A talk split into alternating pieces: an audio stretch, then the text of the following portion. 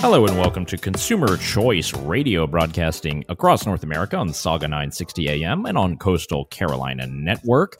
It's the uh, week of uh, Cinco de Mayo. I'm one half of your host, Yael Ossowski, broadcasting from the uh, the Carolina bunker this week, and I'm joined as always by my uh, colleague David Clement, who's up there in uh, Toronto. Uh, David, how goes it? It's a pleasure to be reunited on the same continent again, just a, a few weeks later. Welcome back to the new world. Yes, it's great to be back. And, um, you know, just on cue, I was able to uh, pop down to the local grocery store as is tradition, uh, check out all the items Mhm. that um, I can only dream of having in a European uh, supermarket. So I picked up all of like all the things that I could, uh, the interesting little crackers and chips and flaming hot Cheetos and uh, Yeah. kids snacks and everything in a pouch and uh, every flavor of yogurt you've ever wanted with fruit in the cup. Yes. What a world. Oh, game changer. Game changer. I mean, that is one thing that, like, obviously Canada is not uh, the same as Europe in terms of lack of options. We don't have it bad. But then you go into a grocery store in, like, a major U.S. city, and then you're like, whoa, there's an entire world of everything that I've never seen before that all looks delicious. it all looks delicious. It's good, and there's choice. You know, I know that. Um, you know, our our favorite senator uh, It's a strange world out there. Bernie Sanders is not a fan of consumer choice at the grocery store. We don't we don't need 15 different deodorants. But I think for many different people who have just different tastes, different interests, or just want to try out a new product, it, it's great. And uh, I finally get to try out all these things that I see in the commercials. Yeah. Uh, Yes. So I'm washing my clothes because we mentioned that it's all just uh, washing machine ads and like laundry detergent. So I'm I'm trying all those out. Uh, the the quick release caps or the you know lemon scented super Tide Pods. Tide Pod uh, Majig. Uh, Yeah. I mean, it was a game changer to switch to the pods. By the way, I will say that. Uh, way to go. uh, but yeah, David, we're reunited. I'm back here in the uh, Carolinas, um, visiting fam and uh, getting back into the American way of life and adjusting to the Eastern time zone. Uh, it's a bit difficult, but you know, so far we've done very well. I'm I'm used to the uh, having to drive everywhere again. Yep. That's kind of a normal thing. And uh, I look around at night and see the neighbors, and they're all watching MSNBC and Fox News. Yeah. Not CNN? No, I haven't seen any CNN. Uh, we, we don't have that. Uh, Okay. but it's so funny. It's like without delay, I can t- just look over at the neighbor in their living room, and you can see that. Oh, look, it's Hannity. Or look, I don't know who's taking over for Tucker nowadays, but you just like you can tell, and you see Hannity messing around with the football, or he got his his talking points that day from the GOP, and he can go on uh, all over. And one thing I'll notice, uh, I will say, David, is that in in this town where I am, uh, outside of Charlotte, uh, they have relaxed the zoning regulations a good amount Oh, that's good. and uh, our neighbor just built up you know a sort of um, uh, i guess you can call it a pool house or like a second house in the backyard Mhm. and uh, apparently was able to do it without delay really didn't have many problems was able to set it up didn't have too many inspectors granted we are in a historic part of town which usually is more uh, onerous on this stuff Protected. Uh, but also Yeah. the, the downtown area they're turning into a complete pedestrian zone and they're building condos on top of the uh, shops so we're doing a little bit of upzoning That's nice. That's nice. Uh, yeah, you. I'm just waiting for that to happen here. There's going to be a lot of pushback, but it, it is it would be a game changer. I mean, Toronto has started to allow for some of those like secondary garden suites. I think they call them, um, and they're just they can be super useful for. I mean, they can be super useful for if you're renting it out to somebody, but they can be useful for family or if you have parents who are getting older and you wanted them to be close by rather than somewhere else or in senior living or whatever.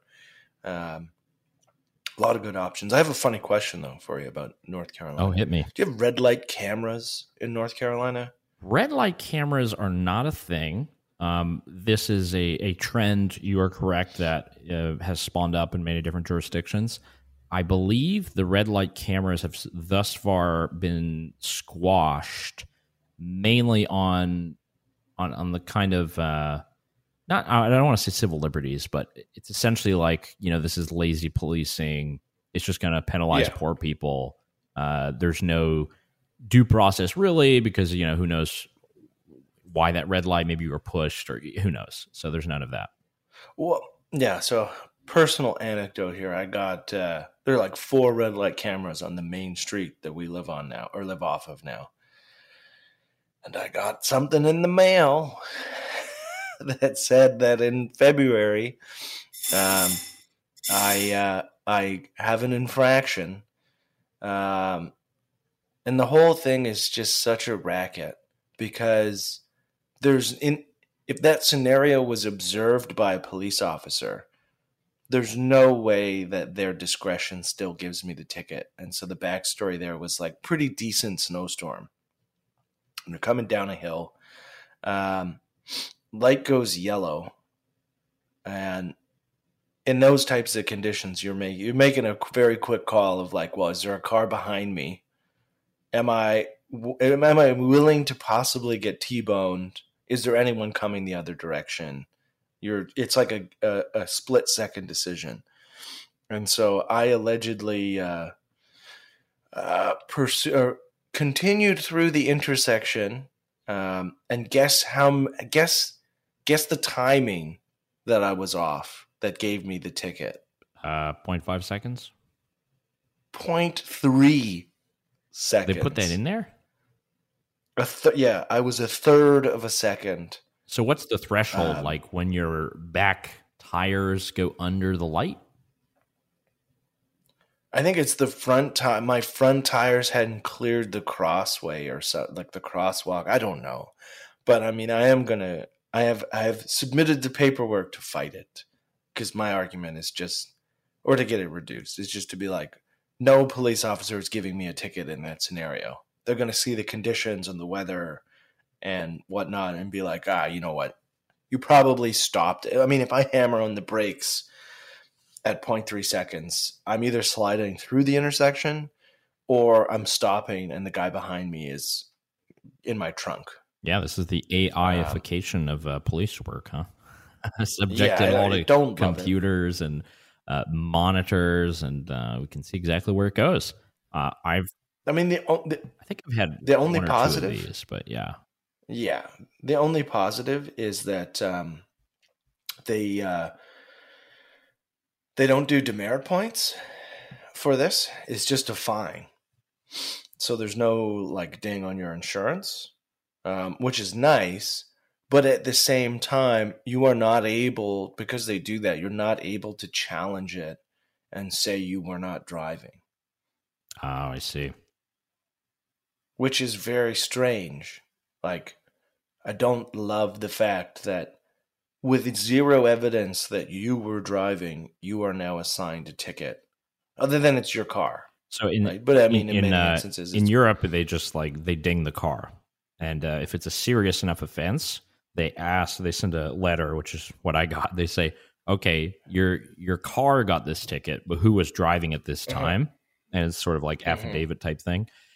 So I've I've had that for a, a speeding thing, um, but I actually looked it up uh, the other day, David. Uh, there, I found this um, open source website where you can search. Uh, you know jury trials and all the criminal proceedings and i still i'm still in there i've got uh, my speeding ticket from Staunton virginia in 2008 uh, i was going uh, you know 74 and a 65 like so, something like this yeah. and i got i got a local lawyer um, as a good american does uh, arrived i think i was actually driving up to montreal. I arrived in montreal. I called the lawyer. I found it on who knows yellow pages at the time.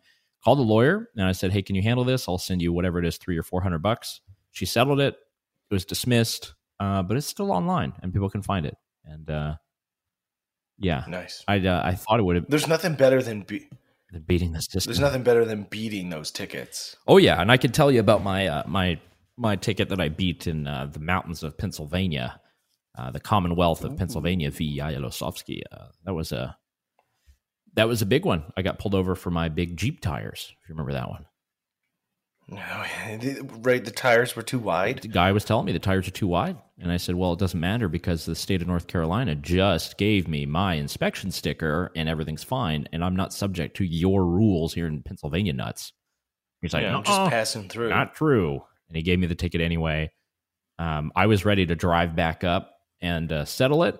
And I sent a motion to dismiss. I did like two or three, like, uh, nice. like pretty solid working documents that I submitted to the court, you know, looking at all the templates online. And then I got the call the day I was supposed to leave, and uh, it was dismissed.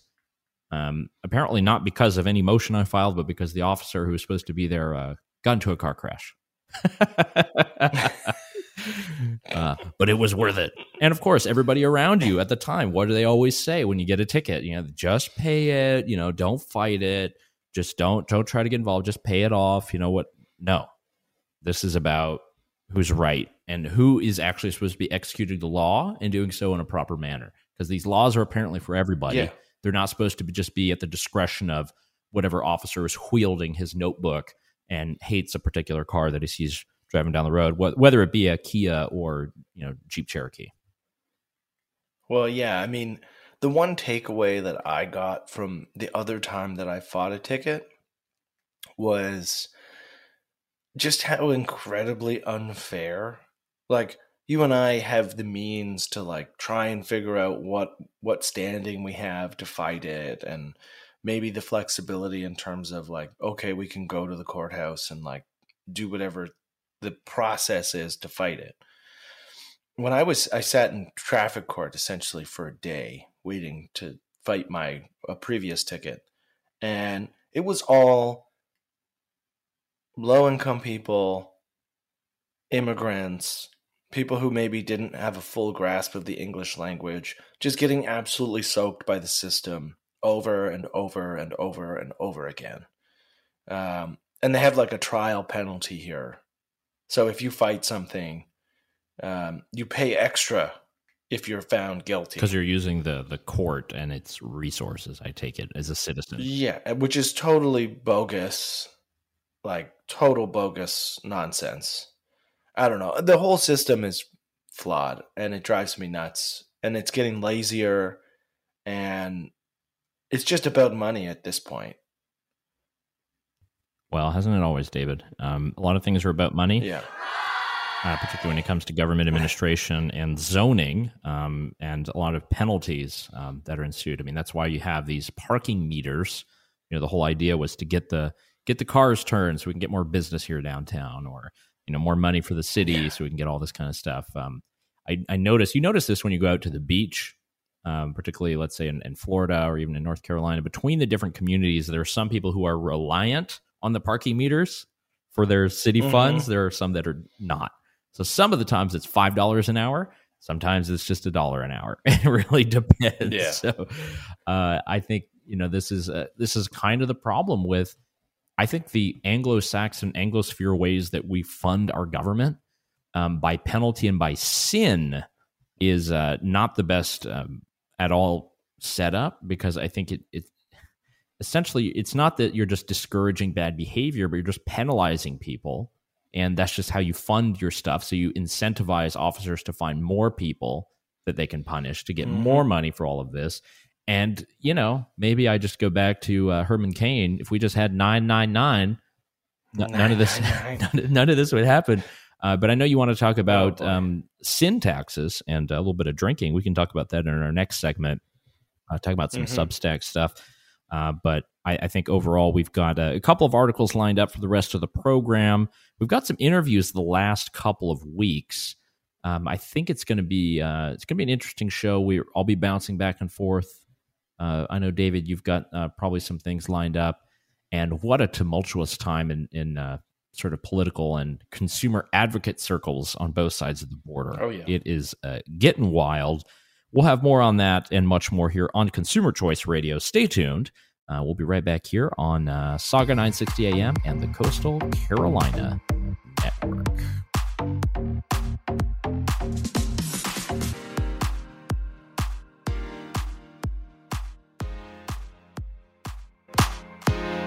And we're back here on Consumer Choice Radio. Uh, we were talking a little bit about sin taxes before, uh, which I'm, I'm, sure many of you have, have had to pay in some respect. And boy, maybe you're looking in your pockets right now and you don't have much money because you just uh, had to buy that product that you wanted or that service or whatever it might be and had to pay a little bit extra. And Dave, we want to talk about alcohol. Um, you had a great Instagram reel that went out this week. Um, you were nubbing on some popcorn and you were telling us about the uh, the escalator tax in Canada, which I don't know if everybody knows about this. Uh, can you give us some background first? And I think that gives us a good intro to talking about uh, uh, alcohol recommendations from government, taxation, and all the rest. Yeah, so we talked about the the escalator tax before. It was supposed to go up over six percent uh, in April, and a lot of people really pushed back and they capped it at 2%, which is nice. On on all alcohol, on yeah, beer alone? All alcohol. Um, the problem is, is that like or 50% of the price of beer and like 75% of the price of spirits is already taxes. So it we're at the threshold of okay, this is enough. Um, so they capped it at 2%, but the tax still exists. So next year will go up index to inflation, and the year after, and the year after that. And it's just a really uncomfortable way of ensuring that alcohol stays uncomfortably expensive forever.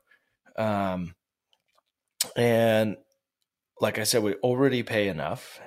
We already pay enough. And um, there's just a lot of funny business going on in alcohol policy these days with i mean we talked about this before the canadian center for substance use and addiction really pushing like a a, a no use is safe use strategy um, which is so silly um, because it's not true um, it's not true if you look at mortality um, it's not true at all um, and we're seeing groups like I, I, didn't even know some of these groups existed like one called movendi which is like a i think the organization's like 150 years old and their whole purpose is to push for temperance which is like no drinking at all. And they're getting particularly good at um, lobbying government to enact policy to get closer to that goal. And they've done a lot. I mean the ccsa report where they said, "Oh, you sh- you can't have more than two drinks in a week," and everyone was like, "Wait, in a week?" Um, they've just really gerrymandered the numbers. We drink two drinks every day. What is this about? Yeah, it's like it, just really bad science, and it's all just driven by people who don't want you to drink at all at any level. Um, and it's creeping in now to Canadian policy. You have regional health authorities who I mean, prior to COVID, nobody knew that these people existed, right? Um, these regional or big city officers of health. Um, but now, um, kind of post COVID, government hasn't really um, hasn't wrestled back that authority in the same sense. Like we looked to those people for it was a pandemic, it was a crisis, like it was scary for a while and and the authority was kind of dumped on on those folks. Um, but now we're beyond that type of crisis management. We're back into the ordinary business of the day, and yet some of these public health figures have have maintained that COVID authority, um, and for the worse because they're pushing policies that are just not. They're not based in science, nor are they even realistic. I mean, if you were to create a full two drink guideline for a week, everyone would look at the guidelines and be like, well, these are dumb. So all guidelines are dumb. Like, I don't need to listen to these guys at all. Um, and so it's just counterintuitive and really nefarious. The more you dig into it, you're like, wow, they really reconfigured the numbers to support their narrative. Why did they have this narrative? And you're like, oh well, they have, they've always had it because they're temperance people. It's it's like the the abstinence only sex educators um, whom a lot of people snicker at because obviously that doesn't work. Um, uh, David, I, by the way, that is the title of your new op-ed. Um, the temperance movement are uh, today's abstinence activists. yeah, basically, it's true. yeah and you know this is um it's creeping i mean obviously alcohol is one thing that we've we've seen it's become um, a bit more apparent but Yeah. i just saw an article in esquire magazine which Oh, I always going make a habit of is it time to quit coffee for good? A growing chorus of concerned former addicts, I mean, people on Twitter, are trying to wake people up to caffeine's negative effects. All right, so tobacco out, nicotine, they're trying to get it out. Alcohol, yeah, they're wor- working up a storm. And now they're coming for your cup of Joe. Your cup of Joe. Good uh, luck.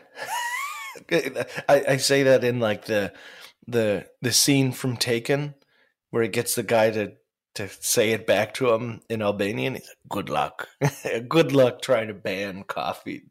It's like take it from my cold dad just woke up dad Yeah. hands. I think uh, this is the the kind of thing that I, I find incredible is that people are going to make bad decisions. People are going to make decisions that we wouldn't necessarily do. Maybe we don't go to McDonald's every single day, or perhaps hey, we don't run that yeah, triathlon thing like David does every other week. You know, we we take other decisions in our life and we prioritize certain things. Hey, guess what? That's kind of my freedom as a human being to It's do kind of that the point. It's kind of the point of living um, being able to raise your kids have your family you know essentially you create the rules at home. And now that they're attempting to also put coffee into this and um, it- it's all part of the same kind of strange horseshoe. And uh, we'll link to this article in the show notes by friend of the show chris Snowdon. Hmm he's the lifestyle economist which I still think that's the best title of all time. Yeah, uh, the the lifestyle economist at the uh, Institute of Economic Affairs in the UK. we Uh, should we should invite uh, him back on the show as well. He's he's Yeah, always we- entertaining. He's he's he's due back, and um, Chris is uh, just a wonderful authority on many of these issues, and um, he's a he's a proud um, user of all of these products. Um, sometimes with us, and it's pretty fun. The World Health Organization is lying to journalists, says Mr. Snowdon. Is a headline of his recent Substack. Um, he got snowdon.substack.com, which is pretty cool. Yeah, Um, activists have taken over the WHO's alcohol program. I love his writing. This is the first paragraph. The incompetent and corrupt World Health Organization has produced a quote guide for journalists to help hacks report on issues related to alcohol accurately. Not entirely unpredictably, it is a catalog of anti drinking tropes, half truths, and brazen lies. The very first words are no amount of alcohol is safe to drink, and it doesn't get any better thereafter. I, Uh, I mean, so he, he does a point by point debunking, uh, which Yeah. which uh, is is perfect Snowdon style. And we have to realize that, yeah, you know, you might be the sober guy at the party, you might be the one, but as we just mentioned, uh, coffee is also on the list. Hey, green tea happens to have a lot of caffeine too, you yogis. So it's always going to be some product that you know someone will have a problem with. You know what happened to the good old fashioned Anglosphere notion of just let people live, make their own decisions, and you know let people control their own lives. I mean, and the best part about some of the the in air quotes science that they're putting out. So if if, if you take that sentence from the WHO, WHO, no amount of alcohol is safe to drink. If you're looking at overall mortality, a number of alcoholic drinks per day, so the base level is one. It actually doesn't get back to one until like two and a half drinks per day. So suggesting that it's actually possibly good for I mean this is like the old a glass of wine um uh being good for you and good for your heart. Um so it's like well clearly what we're talking about as people who engage in problematic drinking where it's like more than three, four, five, six um alcoholic drinks per day. I mean, yeah, that I think most people would be like, okay, yeah, that's that's probably someone who's drinking a little heavy on a regular basis. That I can see as a territory. problem. Um, But the, even the chart that they use to justify all this nonsense shows that you don't get to that negative threshold until after two drinks per day. So I don't know what they're talking about.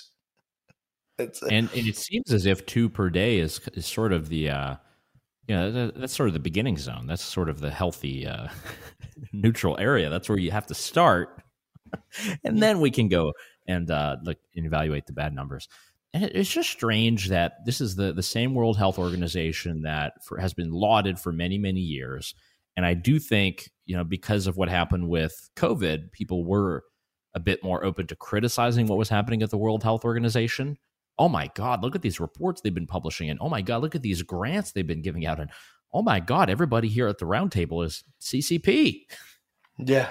Well, uh, I mean, that I think hopefully that calls into question. But now that we're still going back to the World Health Organization to get some kind of um, strange medical advice, this is not a scientific organization, it is a political organization.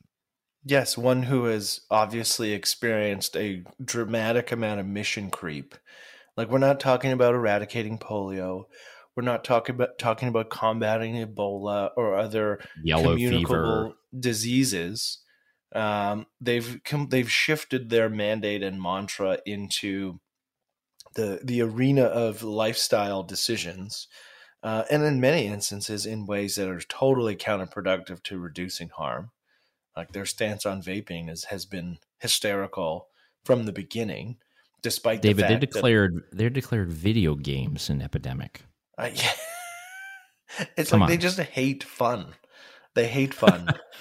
Uh, we're the anti-fun organization, and uh, we're here to tell you how to do your laws.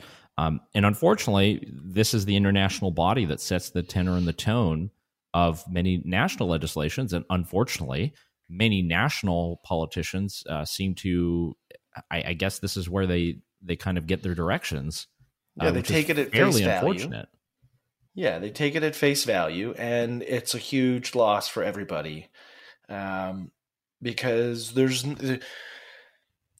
if we're going to talk about having people make educated decisions on what they want to use in a day coffee, alcohol, nicotine, etc., you have to give them the right information. You can't try and scare them away by saying more than two drinks a week is going to drastically increase your risk of dying and cancer. And it's like, well, no. I mean, the the data on the old limits, which was like upwards of 15 drinks uh, per week, which is in that two drinks per day guideline that I previously uh, had mentioned. The estimate is that that could carve off like four to six months of your life if that was your lifestyle. And for a lot of people, are you going to have a, a, third glass of wine at a wedding? Are you going to have an extra beer celebrating a big Well, are you Toronto paying? Maple Are you paying? Of course. yeah, a big Toronto. or are you Maple saying Leafs if win? the Maple Leafs win, is that it? You're gonna you're gonna get a Yeah, keg well- delivered? Yeah, but every everyone would look at that and go, "Oh, you know what? That's okay. That's worth it." That's what, I mean, I take a lot of risk driving on the highway every day um, to do trivial menial things like go to IKEA.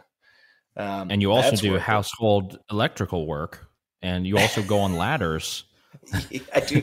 I, I I've also had some I've had some scary stories about ladders. Let me tell you.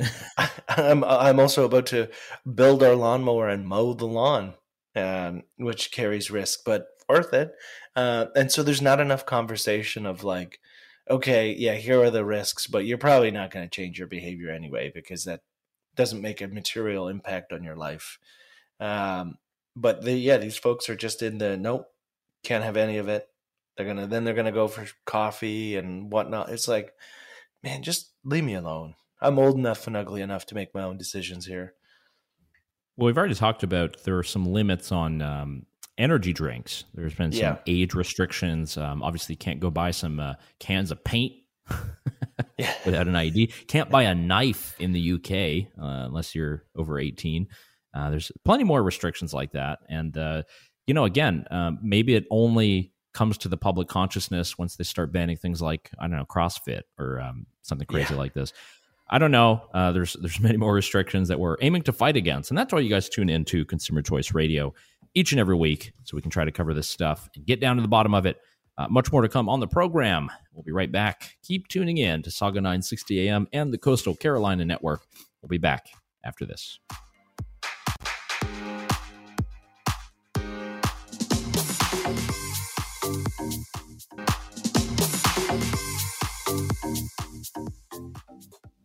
And welcome back to Consumer Choice Radio. We're going into our third segment here. We've been talking about uh, the teetotaling scientists up there at the World Health Organization who are trying to rewrite uh, the alcohol recommendations, and that will be impacting you. And it also gives a lot of muscle to the um, politicians who are also in trying to increase taxes, sin taxes of the like.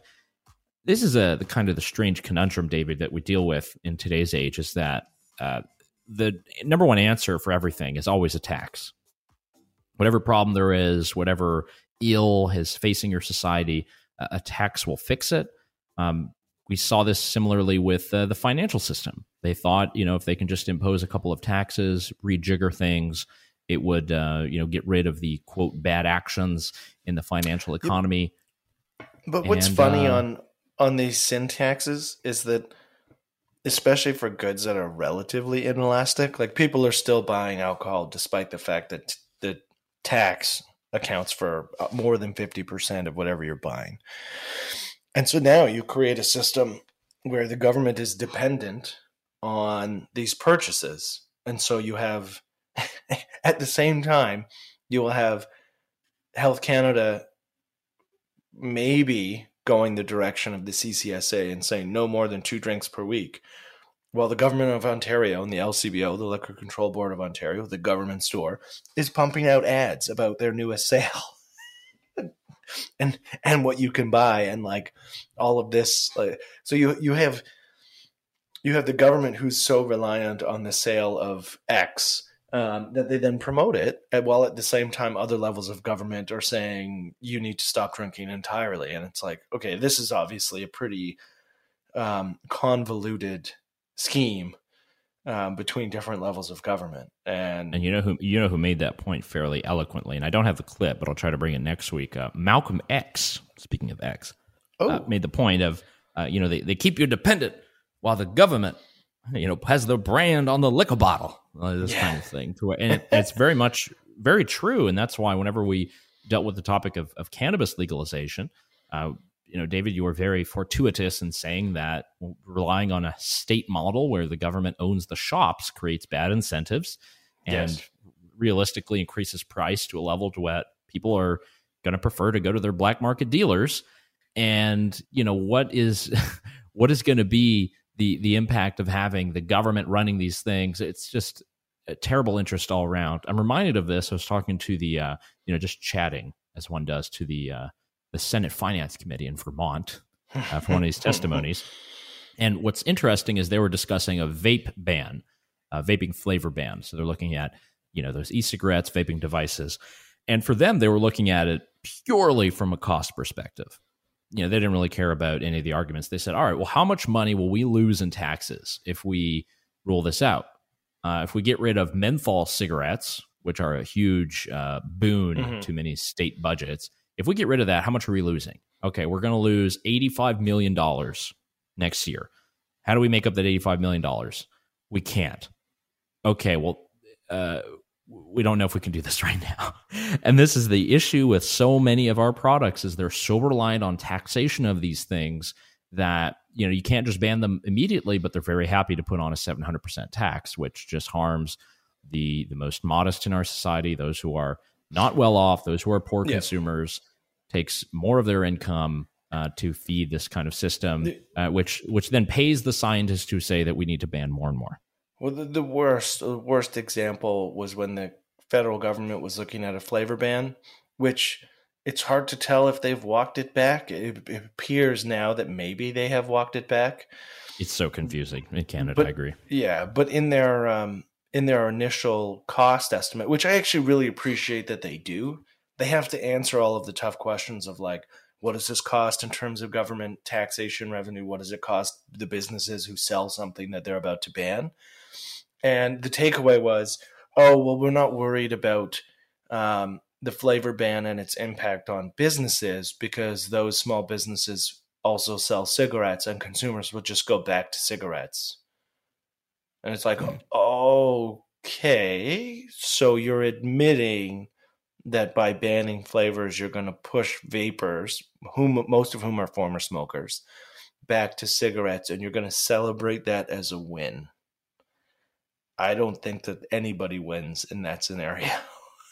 Wow, do these uh, scientists who uh, craft the alcohol policy are they aware of this?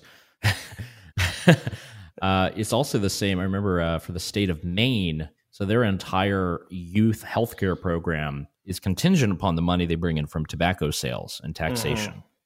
And as soon as they were discussing, you know, bans and all this kind of thing, they said, eh, eh, "Well, what does this mean for our, our healthcare funding for kids?" Well, there ain't going to be none left uh, yeah. okay, what do we do here? And then the bean counters have to come in and be like, okay, well, can't really do this. They don't listen to the consumer advocates. They don't listen to the people who use these products, uh, these alternative products to save their own lives. Uh, they listen to the bean counters.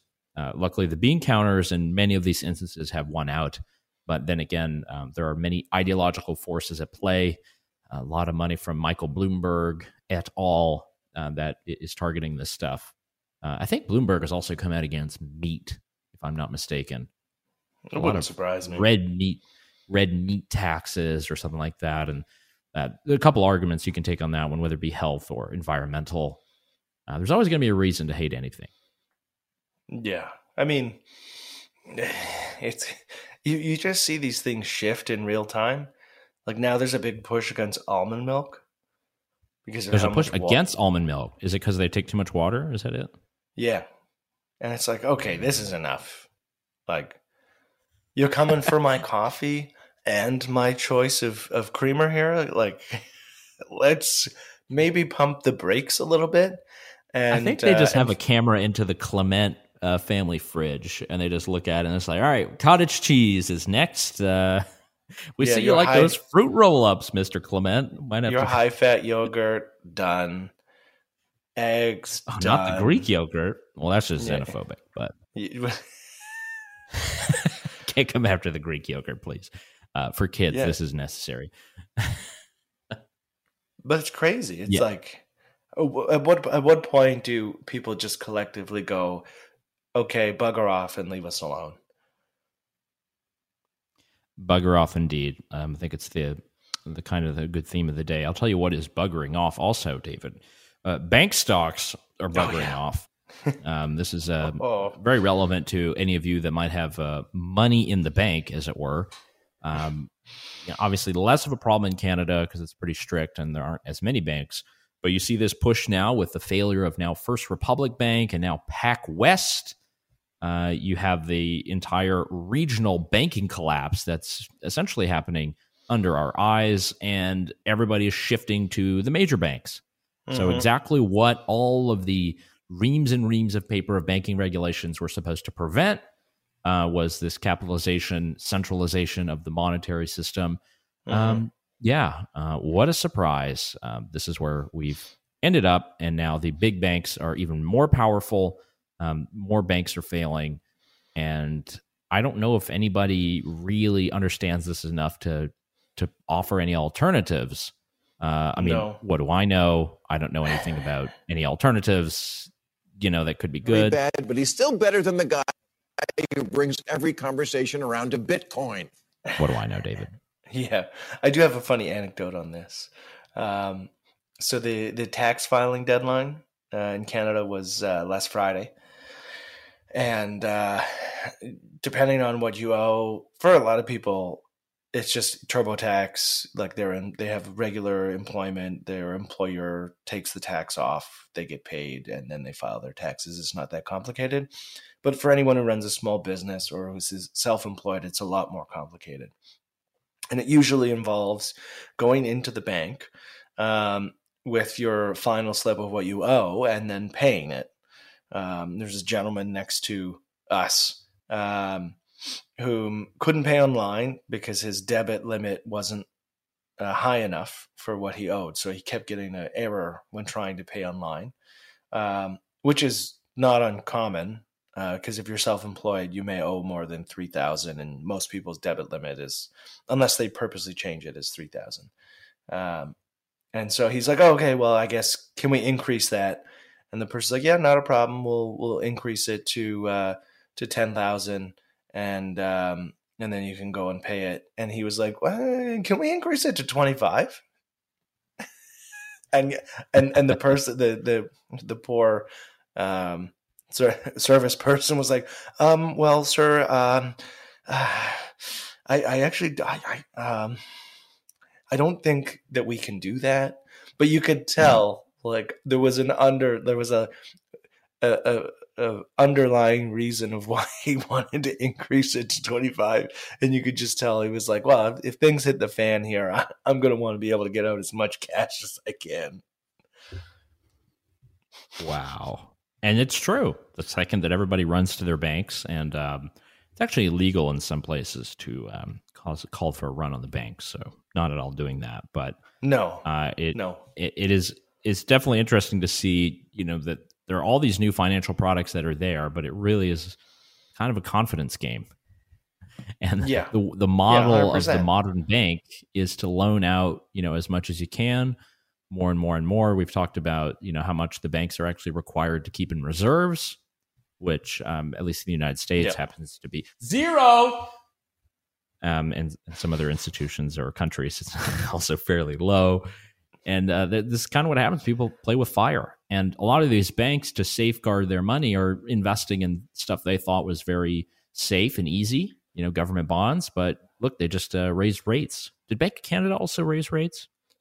no it pa- or it, maybe it did but they're pausing now there's a gap between the fed and the bank of canada The Bank of Canada has lifted interest rates eight times since March 2022, sending the key policy Yeah. rate to 4.5% from 0.25%. Mortgage rates have also followed suit. Oh boy. That's Yeah, where I mean, really if you were, if you were, uh, if you didn't go fixed and you bought a house in early 2021, Mm. you are getting absolutely soaked because that's a huge increase in your mortgage payment in a time frame where you really have no means to make that much more money a month. Oh yeah, I mean you, you you could try taking on second jobs. You're doing that, but even those, once you take on a second job, you have different tax rules, and You're getting taxed more because you're making more. money. oh man, uh, I, I we do feel for our brothers and sisters. Um, if you'd like to uh, sell your property to the um, Clement um, Airbnb Holding- hustle Yeah. the holding company. but then again, who, who knows? We'll probably get taxed even more on the Airbnb stuff and uh, Or you get a local- tax. Or you get a local municipality who bans Airbnb like they tried to do in the Niagara region, which was so bizarre given how how dependent the region is on tourism. It's like, well, you you just want to cut in half the available units for tourists? I, I don't think so. Uh, your wineries and your constituents and your restaurants and bars and concert venues are probably going to be a little upset about that. I, that it reminds me the um, the YIMBYism that's present within Canadian conservative circles is so impressive, and uh, we're Oh, not the only ones to note it. The British conservatives have just been uh, essentially foaming at the mouth, seeing both Poilievre and, and Scott Aitchison, uh, friends of the show, be in Parliament and like be absolutely the most pro YIMBY voices in the Anglosphere. Uh, it's been beautiful to see, and I don't, you know, everyone has an issue where they say this is the one dominant issue that impacts everything, but certainly for housing policy, building, uh, all these kind of things, it is true. Uh, so much from this creates uh, incentives, good or bad, for all of our But lives, just- our cities, our livelihoods. Yeah, just think of the spillover effect of paying $2,600 a month in rent for a very small two bedroom apartment or condo. Um, what does that mean? Well, it means you have less disposable income. You're spending less on where you get your food, on if you go to restaurants, if you travel, if you have kids, what are you enrolling them in? um, it just eats away entirely at the ability to spend money on other things in the economy and just locks it up in real estate. And it's the same for mortgages, right? The example of someone who went from 0.5 to 4.5 on their mortgage in the span of a year and a half. Uh, their decisions financially over the course of that time are going to change drastically. Um, and so that's all often ignored because it's like, yeah, we want cheaper housing because we want people to not spend 40 50 55 60% of their disposable income on shelter Um, but by not spending that much on shelter, they actually then get to buy the other things that they like, or they get to save and have savings for when they retire and rely less on CPP. Um, it's very much that housing theory of everything. I mean, when people talk about birth rates and, and Canadians not having enough kids, well, that's certainly understandable given the fact that you Canadians on on mass spend a significant portion of their disposable income on shelter, and so if you're spending that on a two bedroom apartment, you're not having a second kid um, until you can move, and you can only move once your income starts to rise higher than the the rate in which home prices are rising. Um, and so, yeah, people get locked into the the joke I think I saw on Instagram was. We thought this was going to be our starter home, but it doesn't look like we're ever going to move from here because we can't afford to. Um, which means that you don't have more kids, you don't do any of those things. Um, and so, yeah, very much is the housing theory of everything, where it, it just housing goes over theory time and time again. Everything. I love mm-hmm. that. I think that's a perfect way to end the show, uh, David. We covered a good amount of topics, uh, all the sin taxes and the housing theory of everything. Uh, plenty more content coming up for you in the next few weeks. Thank you for tuning in to Consumer Choice Radio. For myself and for David, uh, been a pleasure to have you all here listening. Uh, do subscribe to the podcast. Uh, click on the show notes that we'll have over there on uh, consumerchoiceradio.com, and we'll be back next week. Until then, David. See you then.